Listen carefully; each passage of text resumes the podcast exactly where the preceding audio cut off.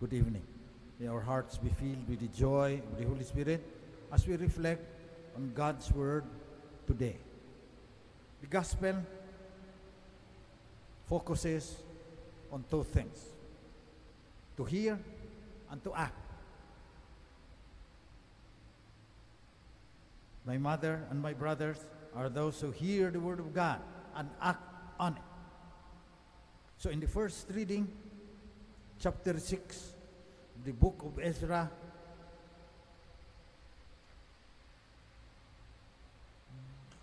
the Israelites listened to God's word and discerned His will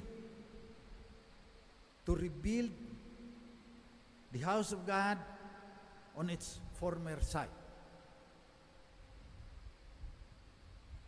They finished the building according to the command of the God of Israel, supported by the message of the prophet Haggai and Zechariah, son of Edo, to hear and to act. How do we do that in our situation today? The Israelites, this was ar- around 600 BC, 600 years before Christ, came back from exile and they were told to rebuild the temple of God on its former site kung saan nakatayo ito noon, dyan din itatayo. And itinayo nila according to the command of the God of Israel. So they heard God's word, the God of Israel, helped by the decrees of the emperors, also instruments of God, and supported by prophetic teaching. Now,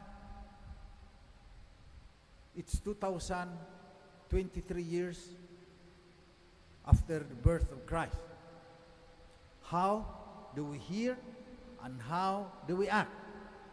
To hear, first, three things. You lift up your mind and hearts to God.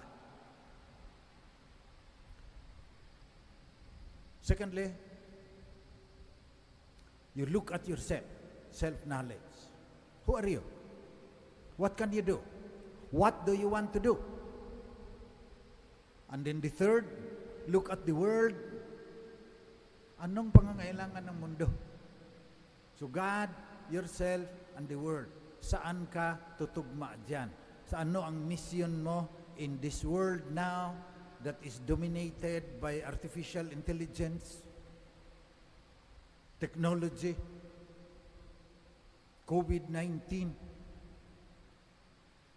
war in Ukraine, and now, talagang nanduduro ang China, ni pinagbabawalan natin ang mga mangingisda natin na mangingisda doon sa sarili nating dagat. Yan ang context natin.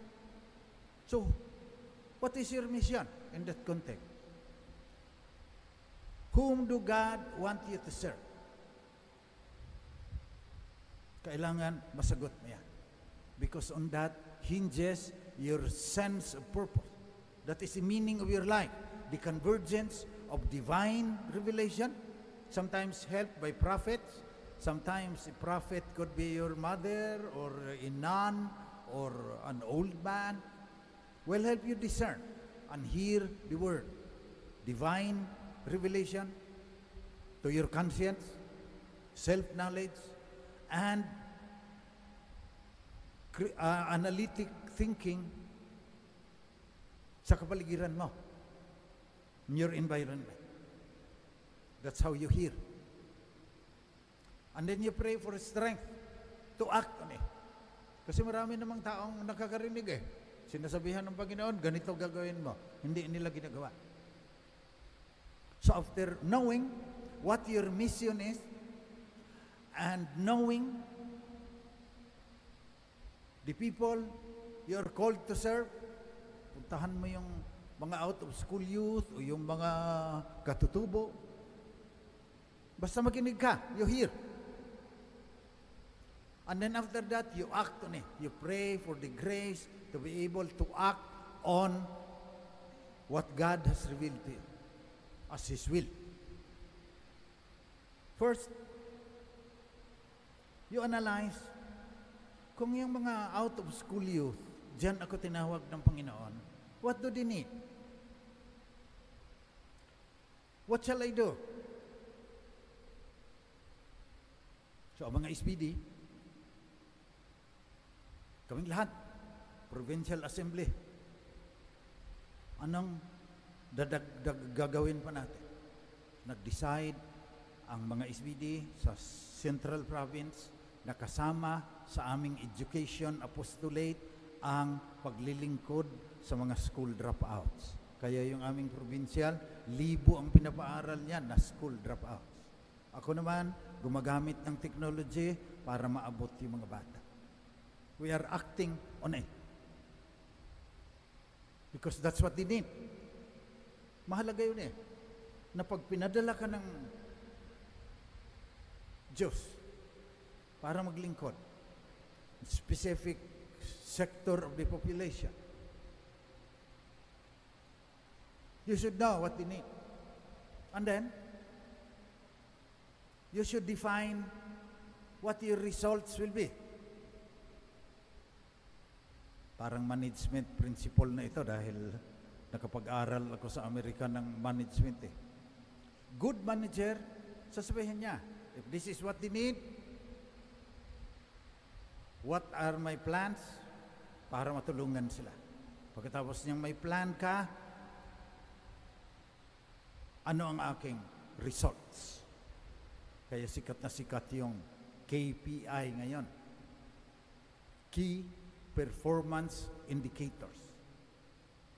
Kasi ang daming mga katoliko nagsasabi na tutulong kami doon, gagawin namin ito, wala naman nangyayari. Walang key performance indicator, may timeline pa yan. Kaya may timeline ako ngayon. ALS, school dropouts, 12 superintendents of the DepEd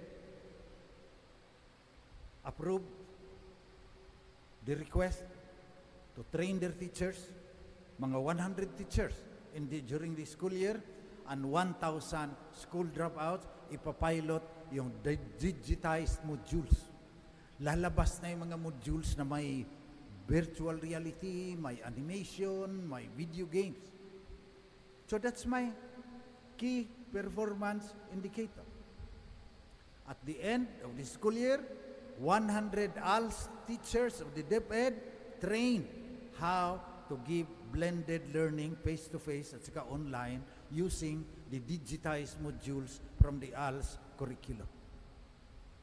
Ang nadilas, sa act na ito, pagkatapos mong maglagay ng key results achieved na measurable,